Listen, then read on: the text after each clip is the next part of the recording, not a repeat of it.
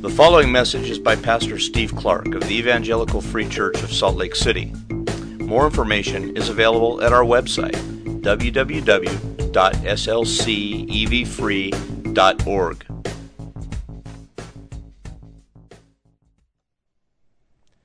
words would you use to describe eight years in a Soviet gulag, a prison camp? And realize this is not like the Salt Lake County Jail or something, something entirely different. How would you describe that? How about a blessing? Russian author and dissident Alexander Solzhenitsyn once wrote just those bizarre words. He said, Bless you, prison, for having been in my life. What? Bless you, prison? Who says that? How can that be?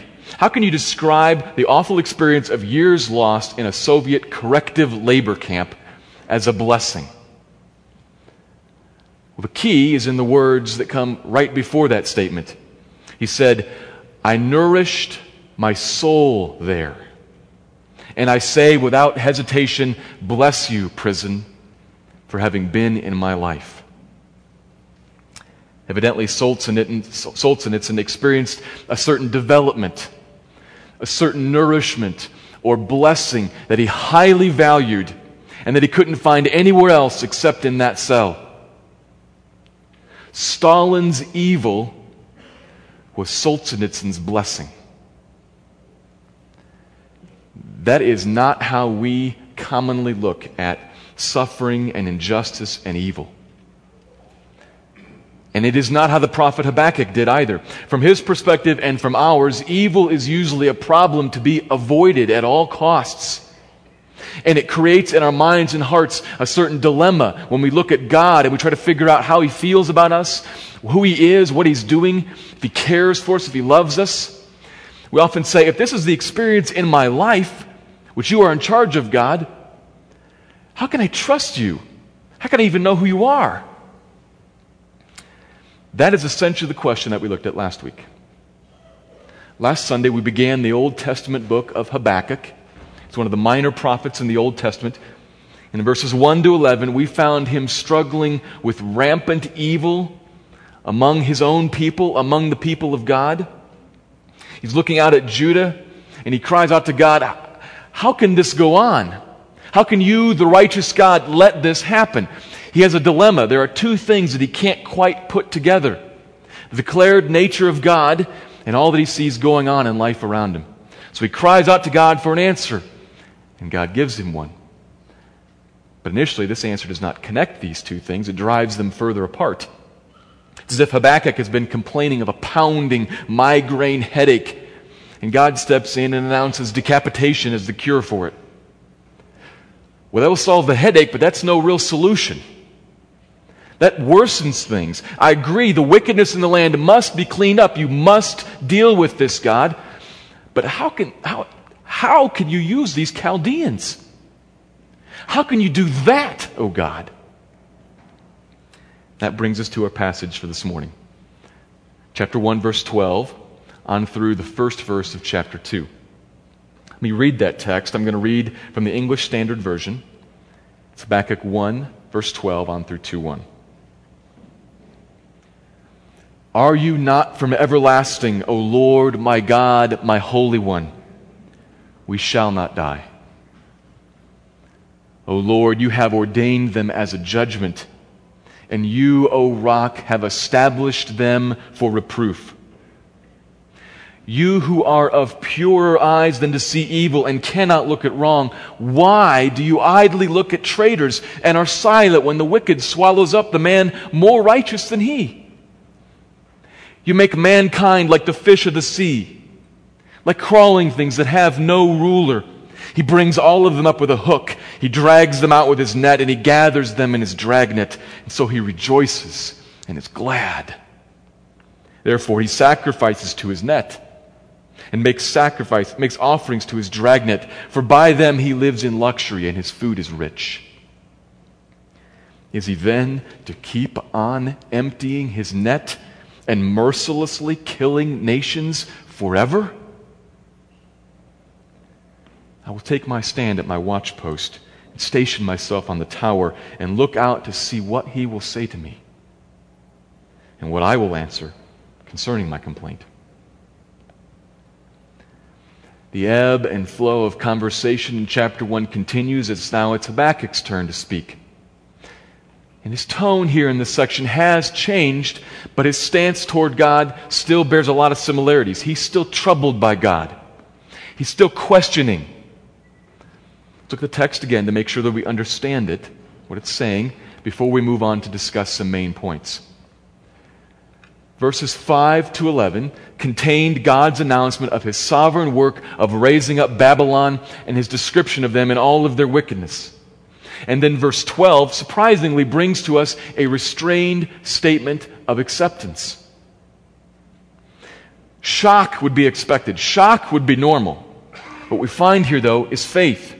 Acceptance, even. The prophet acknowledges the good nature of God. He accepts God's work in his life and in the life of his people? Are you not from everlasting, O Lord, my God, my Holy One?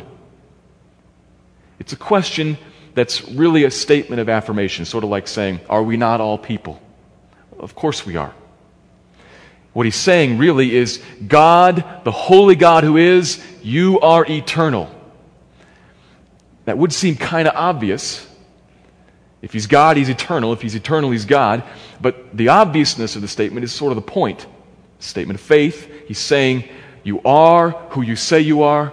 I accept that, and you are mine, and therefore we shall not die. We need to think about that statement for just a second there in the middle of verse 12. Obviously, the prophet knows that people die. He knows that righteous people die. He knows that they're being invaded by a foreign, wicked enemy, and it's not going to be bloodless. The next several verses indicate that he's well aware of that. So, what exactly does he mean by we shall not die? The key is seen in that he has rooted this statement in the nature of God. He's just got done talking about God. God, you are holy. You're eternal. You are the one who is. That's what his name Yahweh actually means. That's who you are. And the implication is that he is sovereign over all of the earth. His will and his plans and his decree stands. No one can thwart that, can undo it, can break it. That cannot happen. So, since he's determined to preserve for himself a people, we will not die. Oh, I might die, you might die, but we will not die. He's talking about the people of God. We will not perish. Somehow, even if he has to raise up children for Abraham from these stones, he will have a people for himself. One way or another, Abraham's line is not going to die out. I'm very confident of that, Lord, because you have said all the way back through our history that you are determined to have a people for yourself. And you are sovereign over everything. Your will's not going to be thwarted, so we're not going to perish. Nevertheless, right now, Lord, you have ordained established that Babylon is going to come up and invade us as a chastisement and as a judgment. Now, note carefully here. This is really important as we're talking about how God, how He relates to evil and suffering. Note carefully, don't misunderstand this. In ordaining this, God is not forcing Babylon to do anything at all against their will. Babylon was more than eager to come up and attack Jerusalem, given opportunity. God has given them opportunity. And then they, in full accordance with their own will, plunge headlong into it. They themselves are the author of their sin. God is not. The Bible is very clear about that. But He has given them opportunity. And He has steered them towards Jerusalem. He summoned them. Come up here. Wipe the wicked out of this place. Set things in order for me. So God is using it, but God is not doing the evil. Babylon is, and it is in full accord with their own will. They bear the responsibility for it. It's important to distinguish between God using evil and God doing evil, Him being evil. It's an important distinction.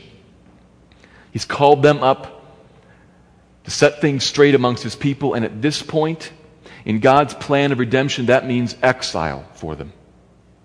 Babylon is going to come in, banish the people from the land, carry them off, going to destroy everything, tear down the whole of the old system, tear down the temple, take the king away. All of this is going to be changed. Pain and hardship and the loss of all that the people held dear is coming right now. Through it all, though, Habakkuk is sure.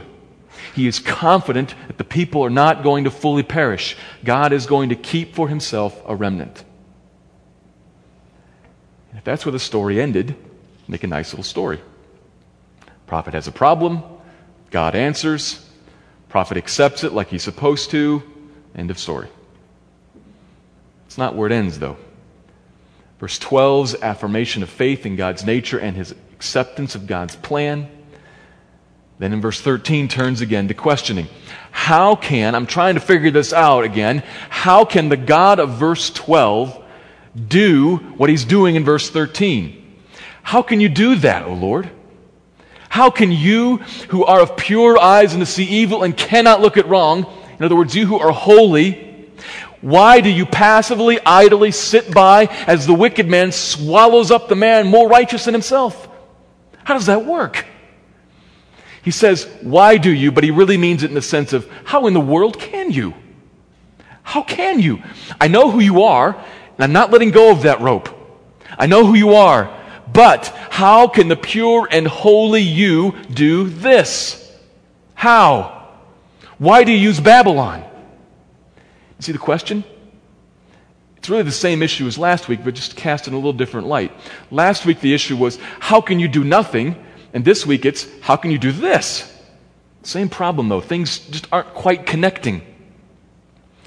If God is, in fact, now acting to vindicate his righteousness and justice, if he's going to tear down the wicked in Judah, shouldn't he be using some righteous instrument to do that?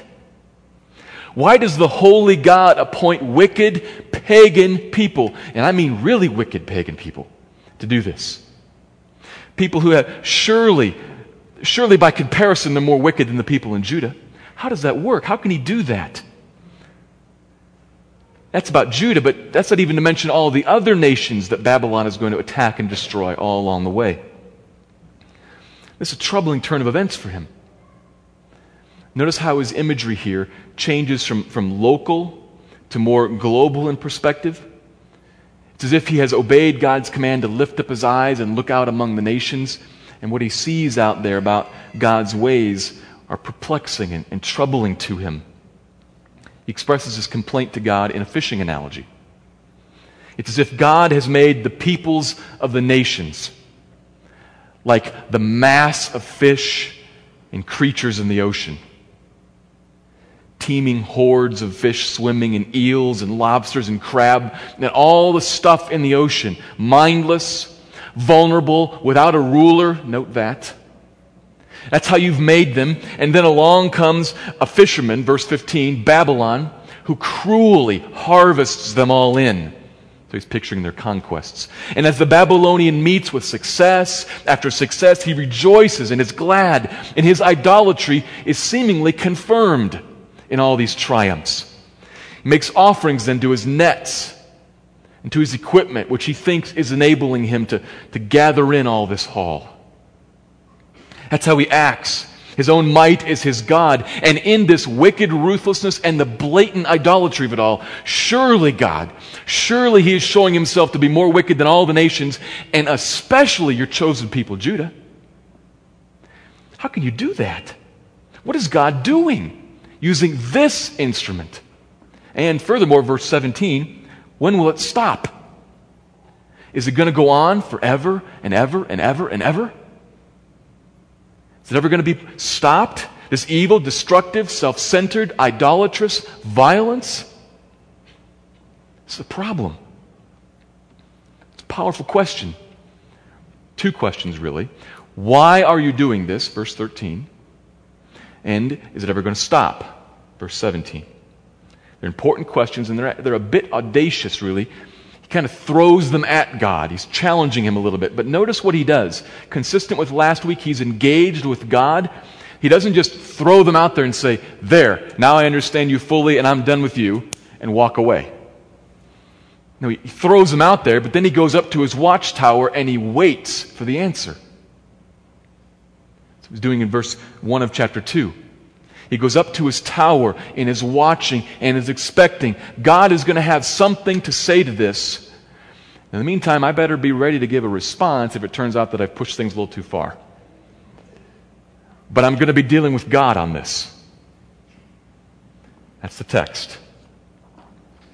An affirmation, and still some difficult questions. Things are not resolved for the prophet as he looks out at God's dealings. What does God have for us here to teach us about his ways in our world and how we should respond to him?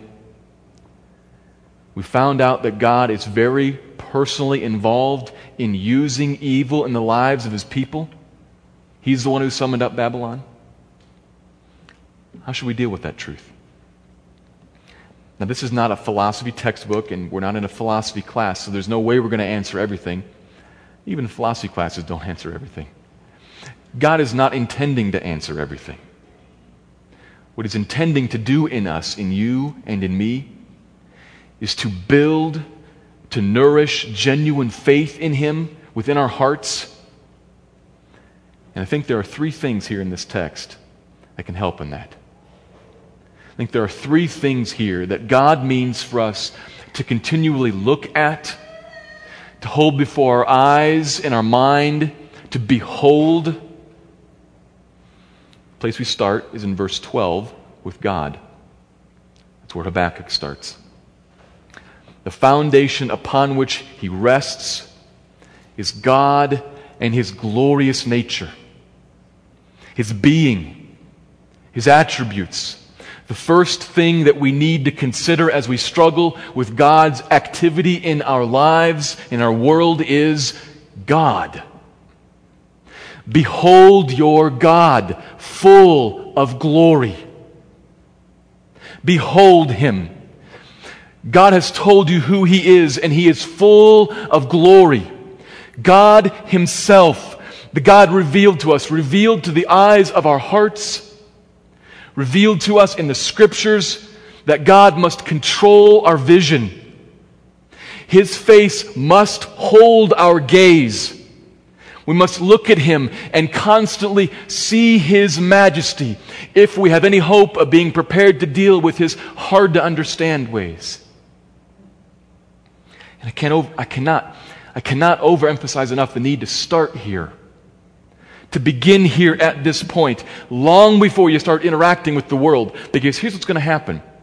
If you flip things around and you go to the world first, your fallen heart is going to attempt to interpret God through the events in the world rather than interpreting the events in the world through God. That's what our hearts are like. And if you start in the midst of something going on, if you start to try to understand God at that point, it's too late. You have to start before. The foundation must already be laid. And so I urge you, I plead with you, engage with this. Start doing this now. Behold your God day after day after day. Get to know him in all of his glorious nature. He is the everlasting God, the only true God, eternally existing in three persons, blessed Trinity before anything, anywhere was, He was. He determined to create, and by the mere suggestion of thought, He made everything from absolutely nothing. He sits enthroned in the heavenly court, high and exalted, enthroned forever and ever and ever. Can you see Him there? Do you see him? God enthroned and reigning forever and ever, trying to describe his eternal nature, his existence outside of and before time, outside of space, even. It's hard to do because my language and our thoughts all fail. We are bound here. We're bound by time and space. Look at this. Try to go back to the very beginning. Try to go back to Genesis 1 1. In the beginning, God hovering over the nothingness, about to create. What was going on right before 1 1? I can't even properly ask that because the word before does not apply where there is no time. Yet he was there. Forever and ever there. Wherever there is, there's no space, but he was there. God the Father, God the Son, God the Spirit, forever and ever past, perfectly at peace with one another, in perfect joy and communion within the Trinity, delighting in each other, happy forever. This is the everlasting God, the one who is, the eternal God with whom we are dealing and who's dealing with us, with you, and with me. When I have opportunity to think about this, there's been a full moon the last couple of nights, and I've had chance to sit out at night and look at the moon, reflecting off the mountains and the clouds. It's majestic. It gives me some idea of the expanse of this world that He spoke into existence out of nothing. He reigns far above and long before all of that. He's everlasting. There is nothing going on here. Nothing going on here that is beyond him. When I think about that, it causes me to sit down and stop my worrying and hurrying and hustling and bustling. Been internally in turmoil this week as I've been trying to prepare this sermon and I've been perpetually behind. And then I stop and I think about God reigning in heaven in peace. He sits there calmly, never worried. There is nothing beyond him. He's not concerned if things are going to work out just right. He's not anxious. He's not nervous. He sits in control. He is God everlasting, and He is holy. Recall from last week the image in Isaiah 6.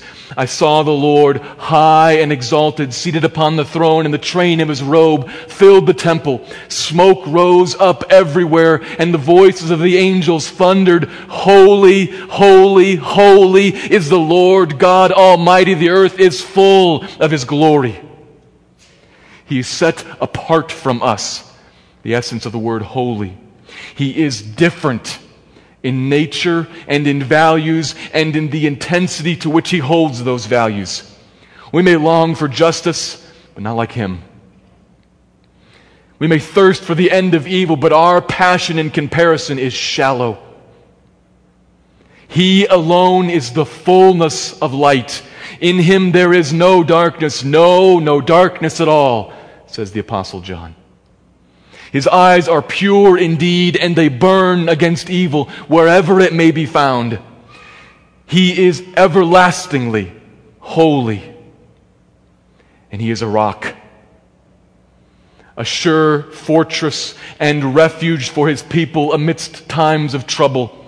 The sword and the war horse the missile and the tank, they all will fail, but the Lord is a strong tower of safety, unmoved by any assault, and those who seek refuge in him shall be saved. He is an everlastingly holy rock, and he is mine.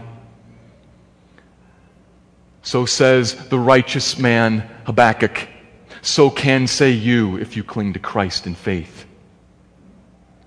He is the God who is the Lord, the Lord is his name, everlasting and holy, a strong, secure defense for his people. And you must remember that right now, at the beginning, first, before you engage with anything else in this world. Do what Habakkuk does put him at the front end, fix him in front of your eyes long before anything else arrives. He's given you his word so that you can know Him and can have His nature filling up your mind already before the challenges to this faith come, and they will come. Give yourself to the Scriptures.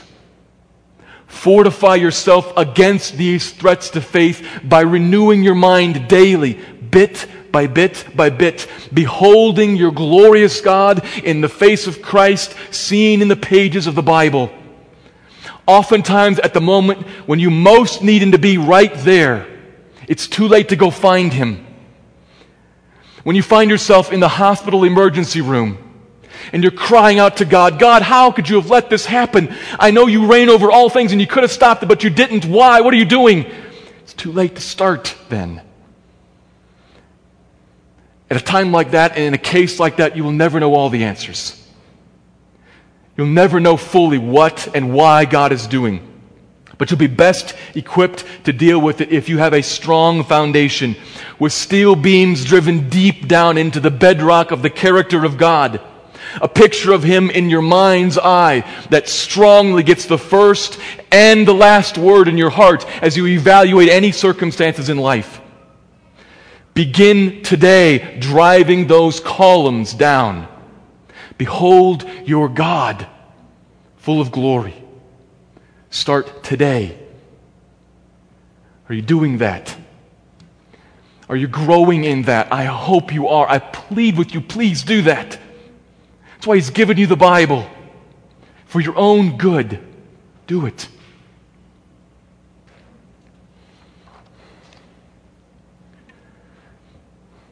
Now then, Habakkuk and us, from that foundation, then we move out and we engage with the evil in the world, and the challenge arises. The second thing this passage implies we should look at is tied to the question at the end in verse 17. Is the power of evil going to be allowed to continue doing this forever? destroying others and fattening himself to his own honor and glory. Will this just go on forever? Preying on these helpless masses who don't have a ruler? No, it is not. Behold the end of evil in God's plan of redemption. We touched on this last week. Amidst the hardship and suffering and pain, there is hope here. Look see. Behold the end of evil. Can you see that end? Can you see there on the horizon of time and approaching bit by bit? Destroyed evil. The end. Can you see it there? Since the fall of Satan and the fall of humanity, evil has quite obviously existed in this world. Habakkuk deals with it among his people, and now he's dealing with it, with it against his people, against all the other nations out there. Maybe you'd call this big picture evil. Nations pillaging nations. This is global scale sort of stuff. Stated problem is the, the, the loss, the, the suffering that people are under, going to undergo, and his stated foe is Babylon. That's what he's dealing with there. But you know, Babylon itself was relatively short lived in the big scheme of things. You know, maybe a century or so, give or take. A hundred years later, it was somebody else. And then they were done, and someone else is in power. This sort of thing has gone on and on forever. The spirit of Babylon didn't die 500 years before Christ. It has always lived on in Persia and in Greece then, and then in Rome. That's why the early church used the code word Babylon to talk about Rome. It's like a Louis L'Amour novel. It's the same story, but different characters. Always going on and on but it will not always go on and on. Brothers and sisters, time is coming when an angel shall descend from heaven and cry out with a mighty voice, Fallen, fallen is Babylon the Great. And another voice will cry, Mighty is the Lord God who has judged her. And then a multitude in heaven will break out and sing, Hallelujah! Salvation and glory and power belong to our God, for his judgments are just and true. The time is coming when Babylon will be finally cast down and destroyed. Now, I realize that there are some here who may interpret those chapters in Revelation to be talking about a yet to be reconstituted Babylonian kingdom. Maybe that's okay. I would argue instead that we're dealing with a pattern, a type, actually. Babylon in 600 BC becomes the persecutor of God's people and the destroyer of the world par excellence.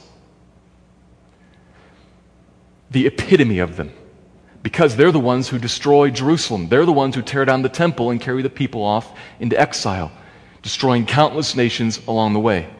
They become the model, the pattern. And everyone since then who's followed in Babylon's footsteps pillaging the world and persecuting God's people, all such powers are Babylonian in nature. Now, there will be some particular power like that at the end. And if you're persuaded that it's going to be a, a little Middle, Middle Eastern country or maybe the Baghdad, that's okay. I'm not going to argue with you on that. The point is, mighty is the Lord God who has finally judged her. Hallelujah. His judgments are just and true. Salvation and glory and power belong to God. That's the point. Babylon's and all of evil's clock is ticking. The Babylonians of Habakkuk's world, the Babylonians of our world, the Babylonians of our children's children's world, if the Lord does not come. All Babylonians who are gleefully, willingly, eagerly destroying the people of God attacking and sacking all the world, exploiting it for themselves, worshiping themselves, their own might as their God. Babylon is having a fine time at the ball, but the clock will strike midnight and everything will change. Verse 14 in our text described Babylon's victims as being vulnerable and without a ruler. Well, there now is one who is the rightful, righteous ruler and champion against Babylon for all who will have him. He will deal with Babylon on their behalf. God has set forth Christ as the head over all of the creation. First over the redeemed creation, and then one day in the fullness of time over everything in heaven and on earth. Remember that from Ephesians 1? This is the end of God's plan of redemption to fully and finally deal with evil by destroying it. He will wipe the world clean. He will cast into hell evil itself, all the fallen angels, all unrepentant people. And evil will be no more. All of the creation, by grace or by force, we brought to heel under the authority of Christ in the fullness of time. However, in the sovereign wisdom and providence of our glorious God, the time is not yet full. For now we deal with the tension in that He is just and true. His judgments are and have been declared to be just and true, but right now, He still gives breath and strength and capacity and opportunity to evil. Struggle to deal with that kind of evil right now. We can look at nation states. We're talking about global things, wars and rumors of wars have always gone on. They will increase as time progresses. But the world is full of war. There are also other large scale things like disease, suffering that people everywhere deal with. All of that has its root in the fall. It all is rooted in evil somehow, if you trace it back. We struggle to deal with all of that right now. And one thing helpful towards that is to be able to see off on the horizon the smoke columns rising from fallen Babylon. And to see that it is coming closer every day. When will it get here? I don't know. None do. He will, though, one day carry out this justice on that macro level. We talk about micro evil, like small local evil. I don't say that to diminish the, the pain of it, just to talk about the scope. Evil that affects you and me personally. All kinds of stuff like car wrecks and cancer. I read yesterday several stories in the paper, just heartbreaking stories about depression and suicide. A number of them. Things that affect individuals, people that you know, you, your family. How do we deal with that? Part of how we deal with that is to still have this same perspective. The new world that He is bringing will be one wiped clean of all of that as well. Not just the big picture stuff, but the little picture stuff too. The stuff that affects you and me. It will be different. A time is coming when He will wipe away every tear. He has sworn that, and He's proven Himself to be trustworthy by raising Christ from the dead. The Messiah was crucified and raised and will come back. And He will reclaim His people and live with them forever in glorious peace. To see that coming is helpful and I think even important to deal with the tension right now, to know the tension will not exist forever. Trust Him. In the meantime, having begun with this glorious God and seeing the end approaching, in the meantime, all in through here, the third thing that we need to behold. One final thing that this passage hints at. I see it in the second half of verse 12, and it's at least part of the answer to the question raised in verse 13. Thirdly, behold God's sanctifying purposes in evil. Behold God's sanctifying purposes in evil. Now, carefully, in saying that, I'm not trying to say that evil is actually good. No, evil is evil. But God uses it for sanctifying purposes. Use the word behold there to kind of keep it parallel. Perhaps the word contemplate might work better for you. If So write that in, because I think there are some things here that might strike you as odd, may require some contemplation, some thinking about. But do you realize that God ordains hardship and suffering in our lives? The text says right there in verse 12 and then also in verses 5 and 6 that He Himself is behind that. He has brought them up. He's not doing the evil. We discussed that earlier, but He is bringing it into His people's lives clearly. With Judah in the time of Habakkuk, He's bringing in primarily as a judgment He's wiping out the wicked and kicking them out of the land. But those two parallel statements there in the second half of verse 12 use slightly different words judgment and reproof. Expands the nuance a little bit to reprove or to correct, to straighten something out. It's going to have this effect of judgment and this effect of correcting. Two effects. The wicked will be judged the righteous will be corrected, steered into more righteousness. God is so wise that He accomplishes two goals in two groups in the same event. And He still does that in our lives. Think of Romans 8 28 a verse that I imagine is familiar to many of us. I'm going to quote it from the ESV. And we know that for those who love God, all things work together for good, for those who are called according to his purpose. All things work together for good for those who are called according to his purpose. I'm sure many of us know that verse and are comforted by it. But I think oftentimes we misunderstand it. Not fully, but partially. We misunderstand it when we imagine God to be simply dealing with the hand that he gets dealt by someone else stuff comes at him and he kind of finds it and discovers it and then works some magic to make it good for his people. To, to make a bit of a caricature, as if he says, you know, Oh, wow, look what just bad thing just happened to my people. But you know, I think if I work it like this, then I can make lemonade out of those lemons. There. He's extremely competent, but devoid of sovereign power and omniscience.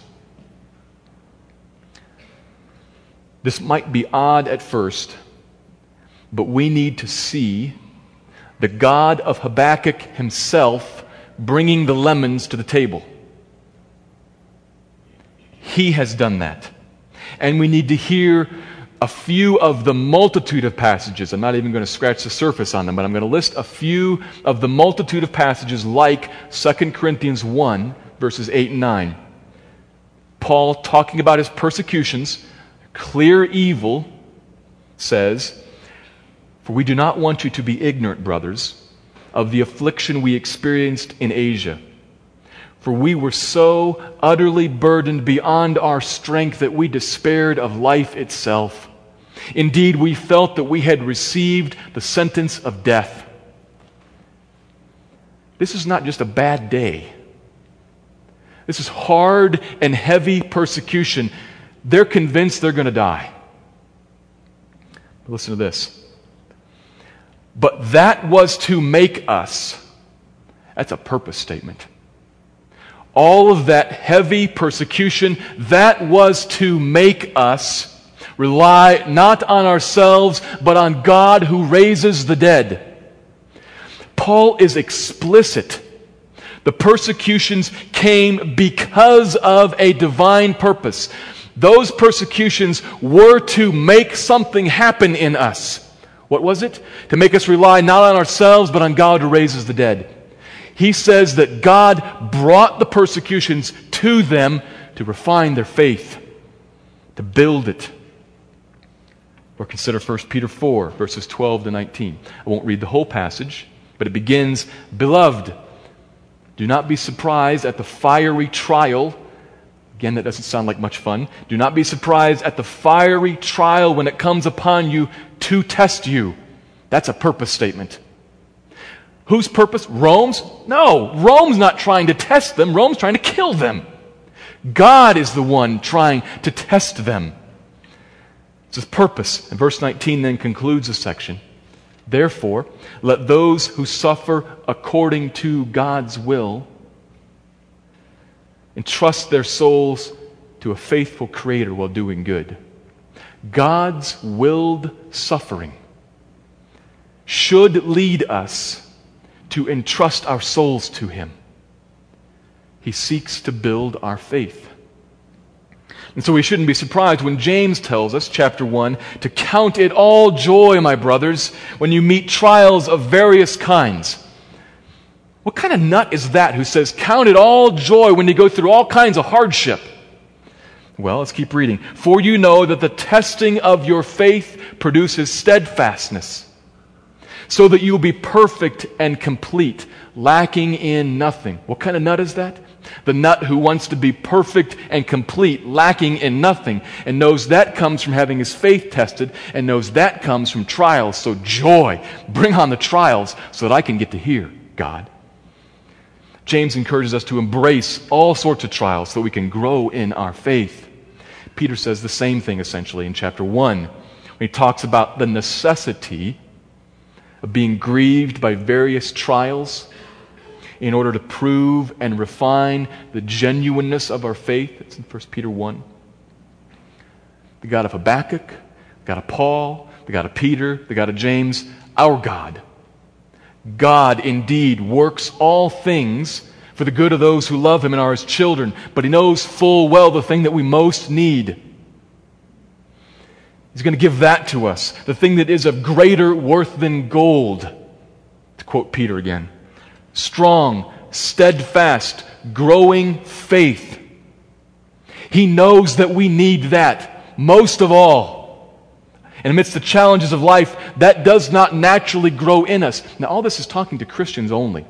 These things are all written to Christians, those who have already been saved by faith and already believe. We're talking about that faith growing and becoming strong and enabling the person to read life through God rather than the other way around.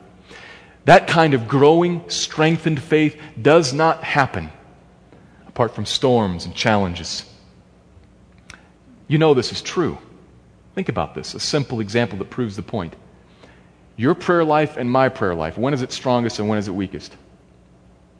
We pray a whole lot more when we're hurting, when we're afraid, when we're under pressure, And conversely, when we're on the back deck and the sun's shining and there's no trouble in sight anywhere, our prayer life withers. You know that's true. A simple illustration that proves the, the basic point. If God loves you, and He does, passionately, passionately, He loves you. It's part of this first picture of the glory of God. God passionately loves you, and if He does, He will give you the very best thing for the very longest time. That's what He'll be engaged in doing. And the very best thing for the very longest time is not health and wealth and comfort and ease on this earth. It is Him forever. That is the very best thing for the very longest time. To His glory and our greatest good. And the more of Himself He gives you, the more deeply you connect with Him by faith, the better off you are. So God's discipline is aiming at that in your life a growing strength in faith that is fastened to Him. Much of the time, all the hardship that He's going to use, it comes from evil people. Evil people do evil things. Evil systems do evil things. That's why He uses them. He's going to judge them one day, but in the meantime, He's using them to give you something incredibly gracious and loving, to give you a stronger faith through which He'll give you Himself. He only disciplines those he loves. Hebrews 12. C.S. Lewis, in commenting on that chapter in Hebrews, noted a great irony that exists among the people of God. Says that chapter is very clear that the discipline of God comes from love. So he's going to bring hardship into our life to discipline us from love. But oftentimes, we who think that love should be displayed by comfort and ease pray and cry out to God desperately God, take all the hardship out of my life. That becomes our sole objective. It's not wrong to pray against hardship, but when it's your sole objective, that's wrong. We pray, God, take all this out of my life. Don't you love me? Do it because you love me. And on the other side, he's saying, I put it there because I love you. So the great irony that Lewis comments on is that we pray based on the love of God that God would love us less. Because you love me, please stop loving me. There is a lot to weigh here, I know. I hope this has opened up how you think about hardship and suffering and God's use of evil in your life. I'm sure that all the answers haven't been given, that all the questions haven't even all been asked. But the effect this should have on you is it should cause you to look between your view of God and the horizon that's approaching, all through here, you're going to encounter all kinds of stuff. Hardship and evil is going to bump into you to all different levels. You may have a relative killed in Iraq. You may have cancer. You may get stuck in traffic. All different levels. And what I hope is that this encourages you to look at God working in all of those things bringing them to your life so that He can grow and develop your faith so that you will have more of Him now and forever. It doesn't mean those things aren't evil. It doesn't mean we shouldn't fight against them in various ways. But it does mean that God is working in them in you. Hope you have that perspective and you see the love of God for you even in the things in which you might be tempted to think the love of God has left you. It hasn't. He's embracing you perhaps very uniquely at that time. You take your cries and complaints and you go up to your own watchtower and you say to God, What's the deal? I can't connect this. He won't give you all the answers, but I'm pretty confident that the answer that He does give you eventually will have these three things in it. Can you see them there? They're true. He is a glorious God. And He is going to deal with sin and evil and wickedness. And in the meantime, He is loving you with a deep and gracious love by sanctifying you. Strangely, we are to count it all joy. That is a command in James. We are to count it all joy and say, Bless you, hardship, for being in my life. I want to sum all this up. I'll steal another line from C.S. Lewis to describe God. He is not safe. He will bring a lot of things your way that are hard to deal with. He is not safe, but He is good. Trust Him. Let me pray.